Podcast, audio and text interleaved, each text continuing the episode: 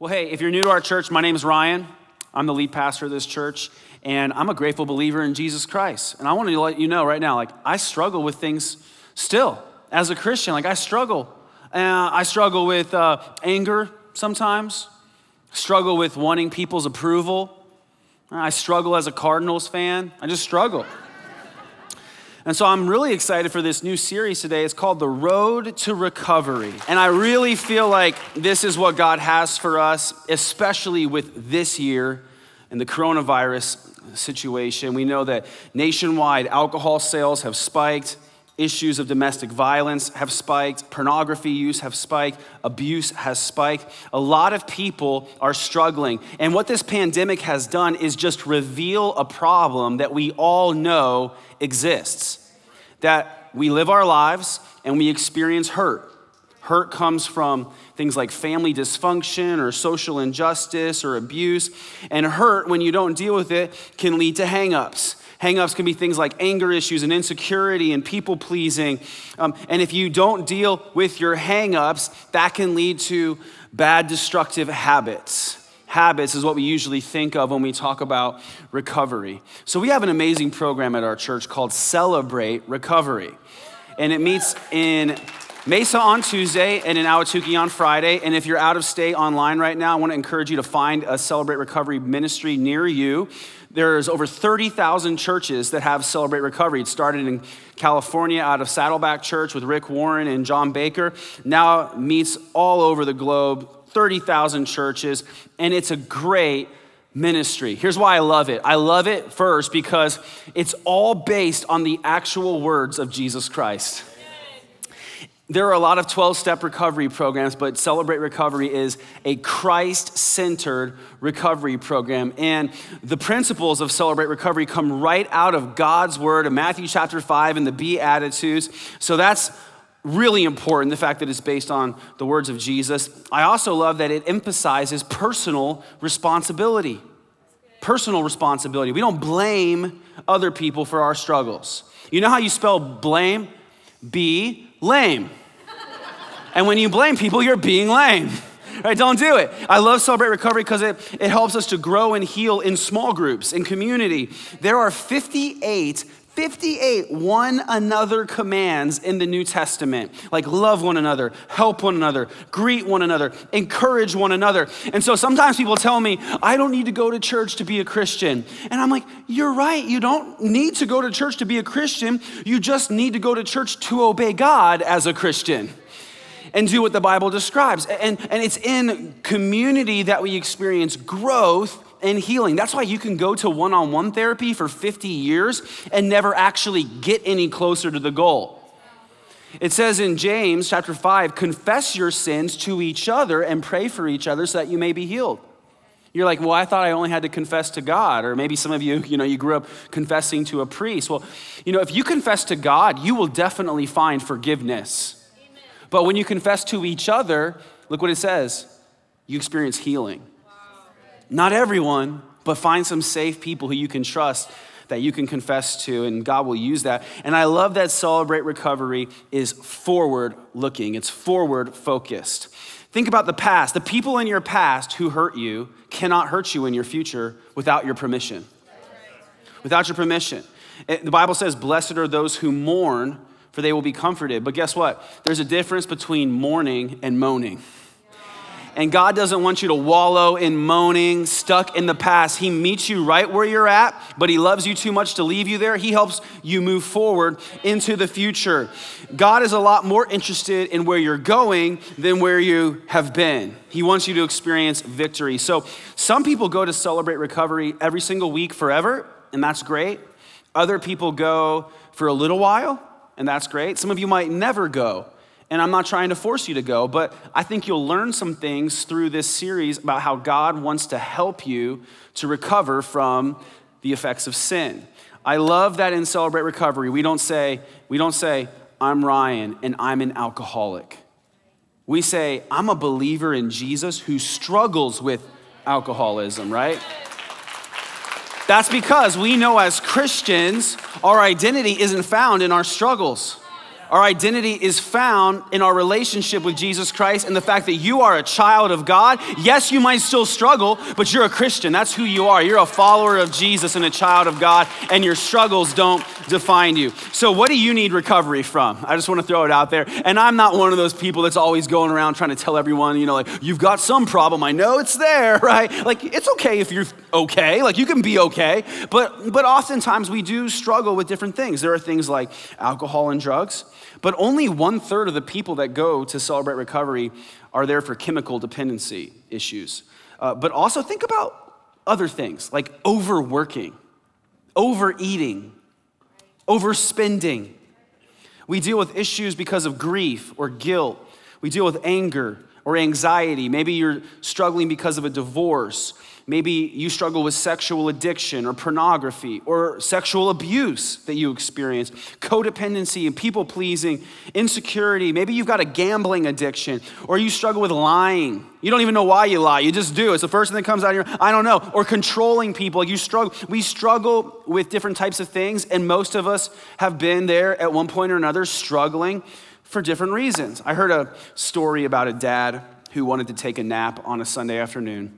But his son was there in the living room, kind of bothering him. You know, Dad, I'm bored. Dad, I'm bored. And so the dad wanted to buy himself some time. So he ripped a page out of a magazine, and the page had a picture of a globe on it. And he tore the, the globe up into 50 little pieces and gave his son some tape. And he said, Okay, son, I made you a puzzle. I want you to put this globe back together. And he figured while he does that, I can take a nap. But his son woke him up like 15 minutes later and said, Dad, I did it. And he's like, What? How could you have done it so quick? He knew his son didn't know geography that well. So, how did you do that? And he said, Dad, on the back side of that page, there was a picture of a person. So I just put my person together, and when I did, the world looked just fine. You know that God wants to help you experience healing, and when your person is healed, your world looks a whole lot better. In Isaiah 57, verse 18, God says, I have seen how they acted, but I will heal them. I will lead them and help them, and I will comfort those who mourn. I offer peace to all, near and far. This passage kind of describes the five ways that God helps us to recover. He says, If you've been hurt, I want to heal you. If you're confused, I want to lead you. If you feel helpless to change, I want to help you to change. If you feel like no one understands you and the things that you struggle with, he says, I want to comfort you. If you're wrestling with anxiety and fear, I want to give you peace. So I'm talking about the road to recovery. And the word recovery, it's an acrostic, it spells some things out. So tonight we're going to go through the first two steps. The first step is this realize I'm not God. I admit I am powerless to control my tendency to do wrong things, and my life is unmanageable. If you're taking notes, you could write this down. You got to realize I'm not God. I admit I'm powerless to control my tendency to do wrong things, and my life is unmanageable. Now, some people would see that and they'd go, okay, that's a little bit extreme. I don't know about unmanageable. I don't know about I'm powerless. But think about it. Think about some of the things that we struggle with. Just like the little things. Like, do you ever stay up too late, even when you know you have to get up early the next day? Do you ever eat more calories than your body needs? yeah. Are you ever selfish when you know you should be generous? Do you ever lay on the couch when you know you should exercise? Do you ever try to control people even though you know you can't and it hurts the relationship? Like we all do things even though we know we shouldn't. If your answer is yes to any of those questions, welcome to the human race. You're a human. That's what that means. It goes all the way back to the very first humans. Adam and Eve, God created them. He put them in paradise where there was no problems, there was no hurt. They hadn't been traumatized by anyone, they had no one else to blame for their issues. Here's what God said You're in paradise. It's wonderful. I just have one rule there's one tree. I don't want you to touch it. What did they do? They touched it. They went right for it like a beeline. You know, I think like my little baby daughter, she'll, she'll go to touch things sometimes. I'm like, Lila, no. And she just looks at you like, what are you going to do? Right? And I, I think Adam and Eve were probably doing the same thing.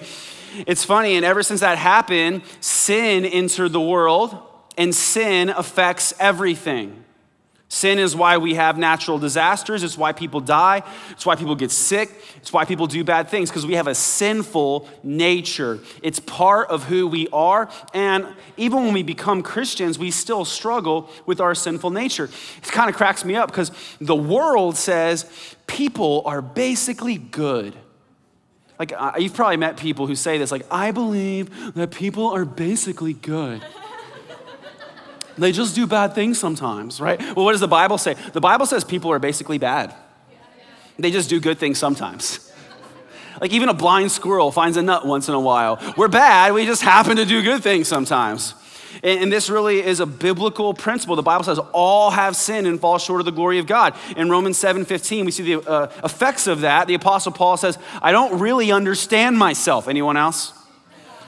For I want to do what is right, but I don't do it. Instead, I do what I hate. Like, man, I know I need to do that. I really need to do that, but I keep avoiding it. I know I shouldn't do that. That was bad. I should not do that again. And yet I'm doing it again. Why? Because we have a sinful nature and it affects everything that we do. And it's honestly something that you might struggle with until you see Jesus face to face. I want to help you understand this. The cause of your problems, the cause of your problems really boil down to this I want to be God.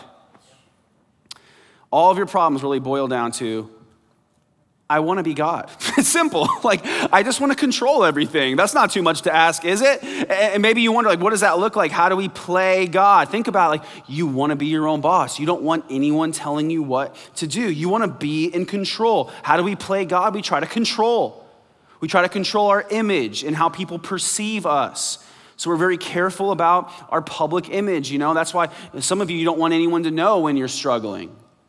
You want to stay, you know, strong and dignified and look like you have it all together and put a smile on your face. You know, you see your friends at Life Group and they're like, "Oh, hey, how are you doing? How's your week been?" And even if you're dying inside, you just put a smile on, you know, fine, I'm fine, fine. Maybe on Instagram, you, you know, you portray that you're fine, and, and then in private, you're hurting and you're, you're, you're really broken. That's because you're trying to control your image and the way people see you. Oftentimes, because you're afraid if they know that you're struggling, they won't like you. But actually, when people know you're struggling, it only helps them relate to you. We try to control our image, we try to control other people. Parents try to control their kids, spouses try to control each other through manipulation and guilt trips and angry outbursts, sometimes the silent treatment. The thing is, you can't control people, but we think, you know, if I could just get everyone to do what I want, then I'll be happy. It's, it's not too much to ask, is it? We try to control our problems.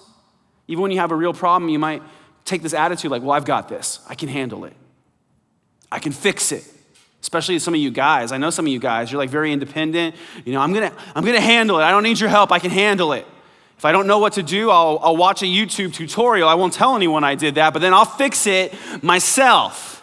And we try to control our pain. Instead of letting God heal it, we try to escape it and avoid it and minimize it and reduce it and postpone dealing with it. And sometimes we even try to numb it temporarily with substance or, or food or sex, but it doesn't work. There are consequences to playing God. What are the consequences to playing God? Here they are. First one's fear. When you try to take control of your life, when you hold on to control, inside you know deep down, this is not going to work out well. It's scary. That's why godless people without faith are some of the most fearful people you'll ever meet. Because they really think it's up to them to make the world okay.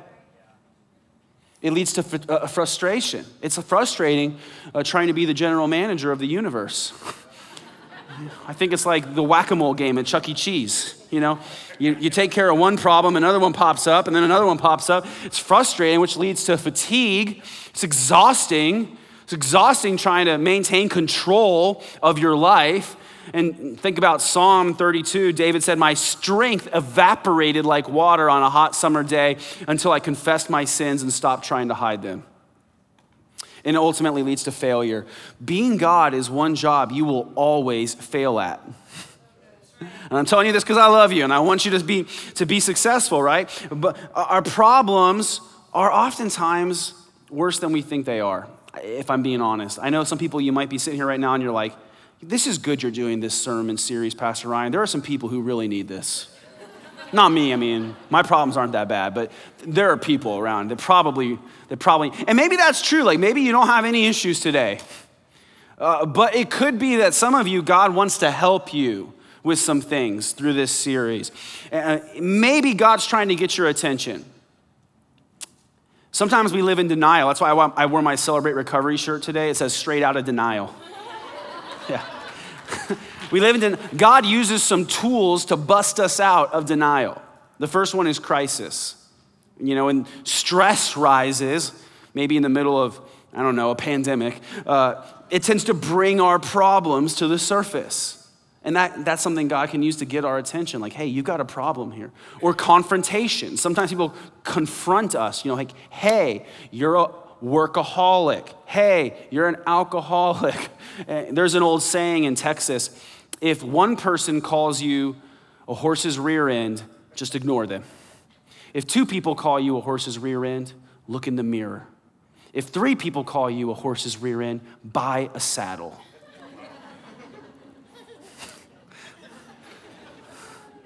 If three people tell you you're an alcoholic, buy a saddle. If three people tell you you need help, you probably need help. God also uses catastrophe, and unfortunately, that's where our problems take us sometimes. When you don't deal with it, it can lead to rock bottom. Like maybe you actually lost your job, a spouse actually leaves, kids stop talking to you, maybe you got a DUI. It's catastrophe. It's the pain that we experience through our problems that God often uses to actually help us change. Some people won't change until they experience pain. Anybody else relate to that? I had to learn the hard way instead of the easy way. You don't need to learn the hard way, church. Learn the easy way. But don't think that God doesn't let people hit rock bottom sometimes. He does because He loves them. And He knows that when you finally hit rock bottom, that's when you learn you've got to build your life on Christ, the solid rock. Right? And, and so that's some of the things that God does to get our attention, like a fire alarm warning us that there's something wrong in our lives. So maybe you've come to a crisis or been confronted with some of your struggles recently. Maybe you're ready to admit, like, I make a bad God. Anybody else tonight? You know, I make a bad God. Amen. We can all agree on that. I, I need help, but that's a good place to be, admitting that. Matthew 5, verse 3. Happy are those who know they are spiritually poor. The kingdom of heaven belongs to them. You're blessed, Jesus says, when you know you're spiritually bankrupt. When you know spiritually you can't save yourself. When you know spiritually you need God's assistance. That's when he can really help you and do great things in your life. The solution to trying to play God is to admit that you're actually powerless to handle your own problems. You're powerless to change the past, and all the resentment and bitterness in the world isn't going to change what someone did to you. You're powerless to control other people. As much as you might think that could make life easier, you cannot manipulate other people into doing what you want. That doesn't lead anywhere good. You've got to just be responsible for your own choices. And honestly, oftentimes we're powerless to cope with or change harmful habits and behaviors. You might have good intentions, but that's not enough. You might think willpower is the answer, but that's not going to get you there. And so some of you might be here tonight struggling with hurts or habits or hangups and maybe it brings up emotions and you think about some of the things you struggle with. Maybe it makes you sad. But I want you to know there's good news. Happy are those who mourn. God will comfort them. That's what Jesus says. God will comfort you.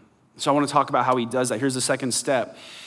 First, we talked about admitting we're not God, but now I want you to think about this. Earnestly believe that God exists, that I matter to him, and that he has the power to help me recover. The first step is about realizing I'm not God and I'm powerless. The second step is finding the solution. The solution is that God exists, He cares about you, and He does have the power to help you recover. So there's good news here.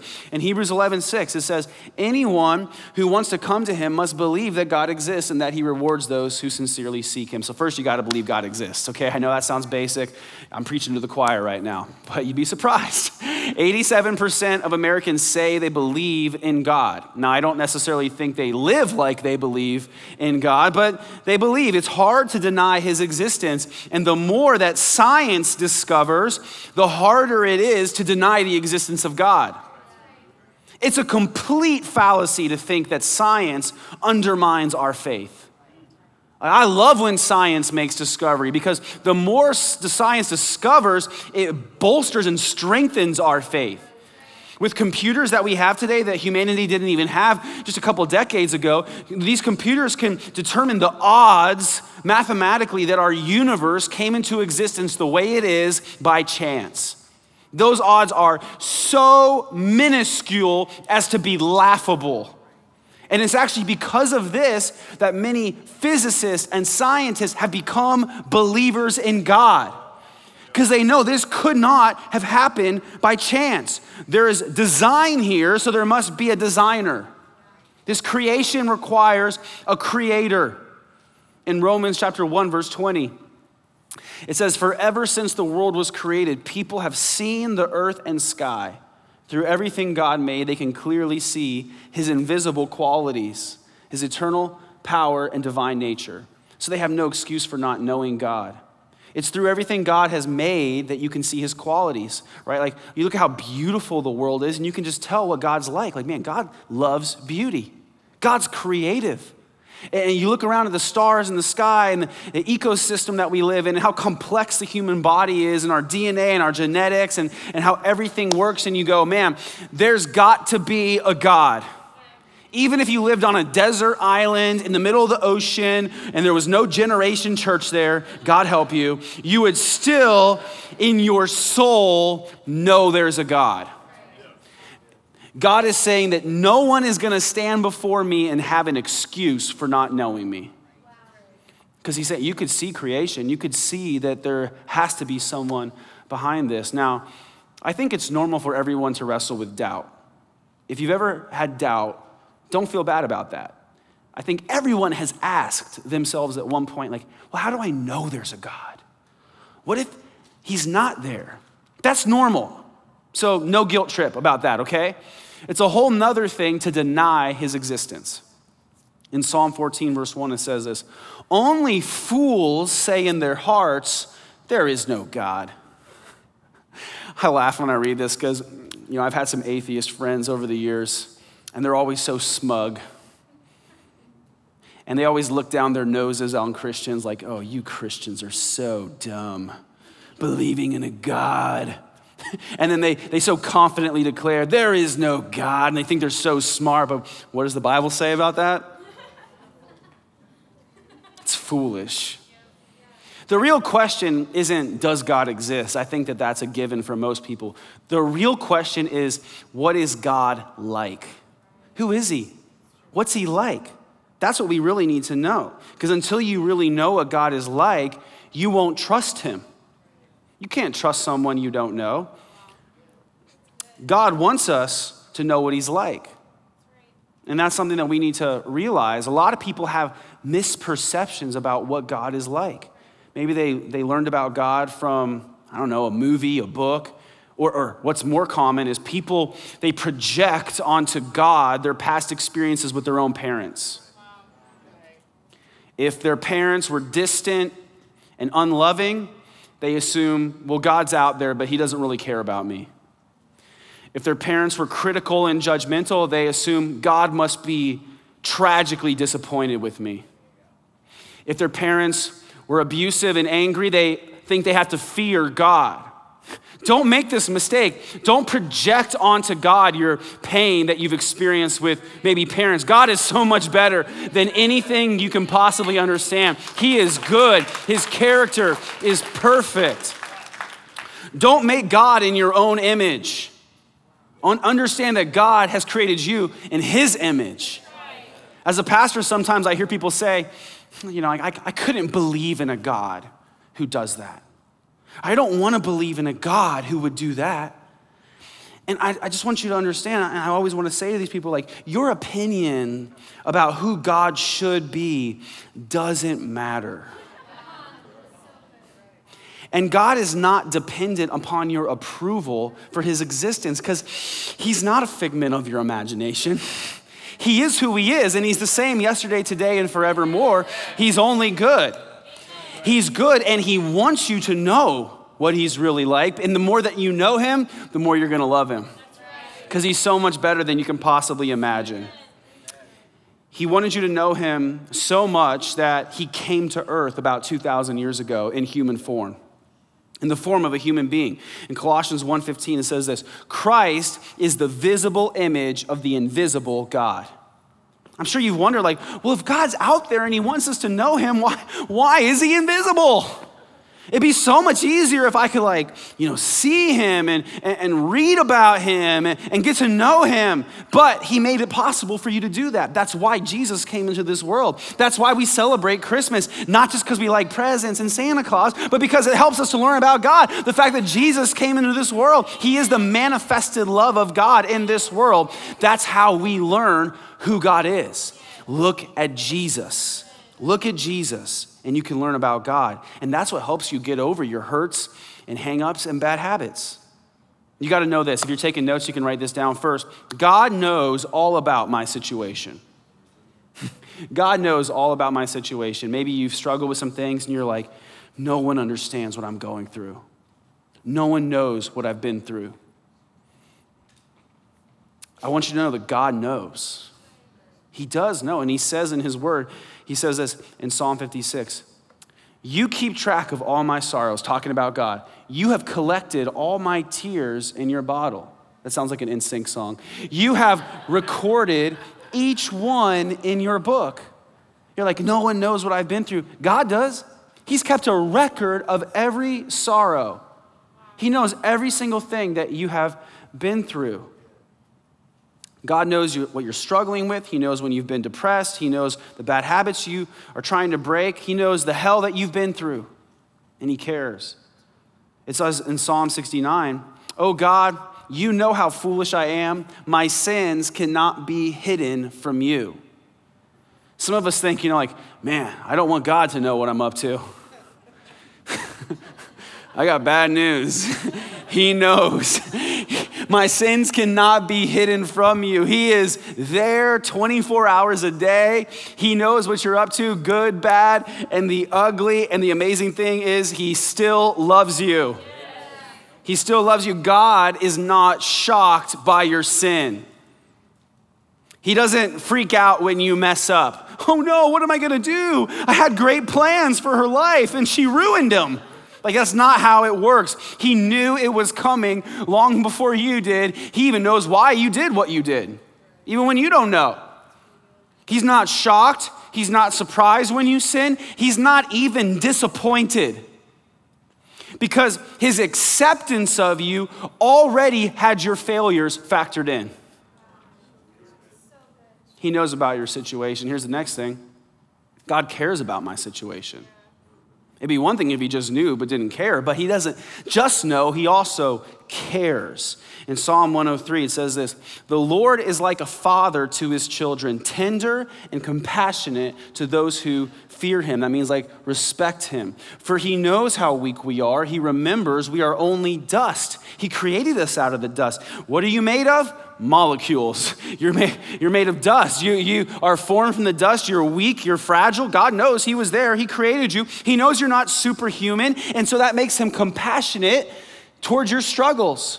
When you struggle, He's compassionate towards that. He feels sympathy for our frailty. And in Jeremiah 31, verse 3, God says, I have loved you, my people, with an everlasting love with unfailing love, I have drawn you to myself. So much of our hurt comes from people not loving you the right way. Not loving you the right way, but God's love is unconditional and it's everlasting. It never fails. He loves you so much that he sent Jesus for you. It says in Romans 5 8, God showed his great love for us by sending Christ to die for us while we were still sinners. And I want you to notice this while we were still sinners. So it wasn't like God made it possible for you to be saved. It wasn't like He sent Jesus to die on the cross for you after you started going to church and got baptized and got your life together and stopped looking at things you shouldn't look at and partying on the weekends and sleeping with people. No, when you were still a sinner, when you were ignoring God and breaking His commands, when you were defying His authority, He sent Jesus to die for you then. Then. Who would do that? God because He loves you so much. He knows about your power, your problems, and He cares. And this is so important because uh, Celebrate Recovery is a 12 step program, but our higher power is only Jesus Christ. It's only Jesus. It's almost, it's, it's almost uh, funny to me because other 12 step programs have higher powers. Like they say, you know, you got to have a higher power, which cracks me up because it's like, you don't believe in God sometimes, but you still feel like you need to have a higher power. It's almost like people inherently know deep down, I can't do it on my own. Christians are the only people on earth with a higher power who can actually help them. We're the only people who have a higher power who actually has power. So God knows about your situation, He cares about your situation, and that brings us to the third one God can change me and my situation. He can actually change me and my situation. I know maybe some people are thinking, you know, I know I need to change, but I just can't seem to do it. I know I got to make some, some things different in my life, but, but I always get started and then I, I fall apart with it. You know, a lot of people try to change themselves and they fail. So that's really a sign that we need God's help. Luke 18, verse 27, Jesus answered, What is humanly impossible is possible for God. There are some struggles and problems that would be humanly impossible for you to overcome on your own. But there's good news. Good news. God says, I've got the power that you need. I've got the power you need to break bad habits. I've got the power you need to overcome addiction. I've got the power you need to heal from hurts. You're like, well, well, how powerful is he? He was powerful enough to raise Jesus Christ from the dead. No one else has ever raised from the dead. That was to prove God's power. If He can raise Jesus from the dead, He can raise a dead relationship back to life. He can restore mental health. He can give you confidence again. He can help you live in victory and in freedom. He's got the power. God can change you and He can change your situation. Sometimes He changes me, Sometimes he changes the situation, sometimes both. However, he does it, he's got the power. It's available to those who would receive it. So, if you've got some issues or some struggles that you're dealing with, it's time to let God help you with that. The longer you postpone dealing with these problems and pain, the further away from recovery you'll be. The longer you wait, the less days you have on this earth to be who God meant you to be. Some people, they get so stuck in the past and what happened in the past. It'd be like trying to drive a car looking out the rear view mirror the whole time. That's not a good way to drive, is it? I mean, it's good to have a rear view mirror, it gives you some perspective about where you came from, but you need your windshield to be a lot bigger than your rear view mirror, right? That's what spiritual growth is. It shrinks your rear view mirror helps you to stop living in the past and expands your windshield so you can focus more on where God's taking you than where you've come from. He cares about where you've come from. He takes your past pain and He promises to use it for the good of those who love Him and are called according to His purpose. But He knows that your future is going to be so much better than your past. And He wants you focused on what's ahead of you. How is this possible? You got to acknowledge God exists, understand that He cares about you, that He loves you and that He wants to help you. It says in Philippians 2, verse 13, For God is at work within you, giving the will and the power to achieve His purpose. He gives you the will and the power to achieve His purpose. God says, Your willpower isn't enough. You need God's will and God's power to help to change. Some people think, well, I don't even know if I want to change. Thank you for being honest. So you've got to pray, God, I'm willing for you to make me willing to change. right? I don't even know if I want to change. Well, sometimes you won't want to change until your pain exceeds your fear of change. The Bible tells us that when you accept Jesus Christ into your life, the Holy Spirit comes and lives inside of you. And the Spirit that God gives fills us with power and love and self control. Power and love and self control. That's what we need in our lives, church. We need God's power. We need the power of God to break bad habits and to do things that we know are right but can't seem to do on our own. We need God's power to break free from the past and say goodbye to painful memories. We need God's power to live the kind of life that God wants us to live.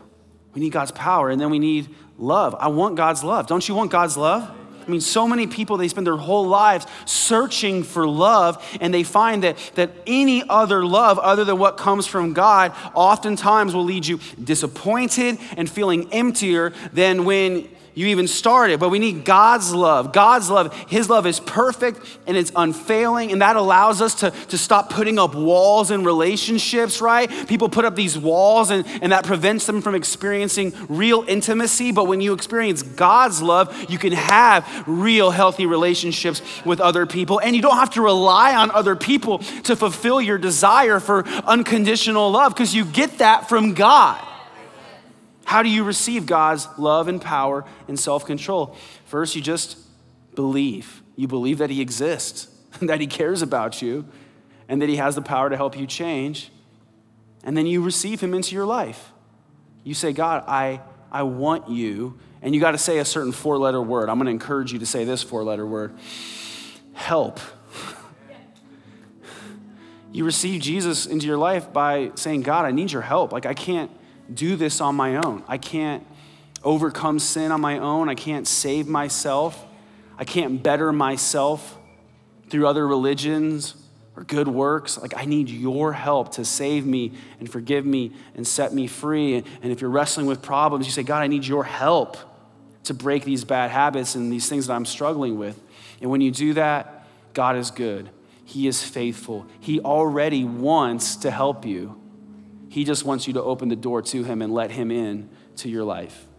So let's, let's do this. Let's bow our heads for a moment, just a prayer.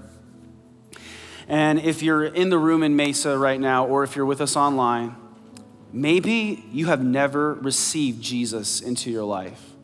Maybe you've never accepted him as your king, as your Lord, as your Savior.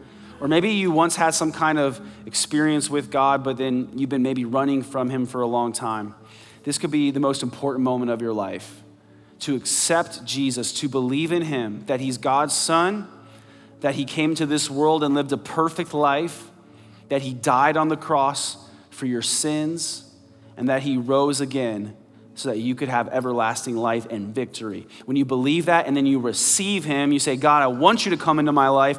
I need your help. I receive you. That's when you experience salvation you experience forgiveness of sin, you are adopted into God's family, and because you become his child. And that's when you experience God's power and love in the way that He wants you to. So maybe you're here with us and you're ready for that tonight. Just pray this with me. Say, God, help. I need you. I need your forgiveness. And I believe that Jesus is your son, that he died on the cross for my sins so I could be forgiven. I believe that he rose again so I could have eternal life. I believe in Jesus and I receive him into my life. I need him to save me and I accept him. I want to live for Jesus from this day forward. And I thank you for loving me and leading me. Amen.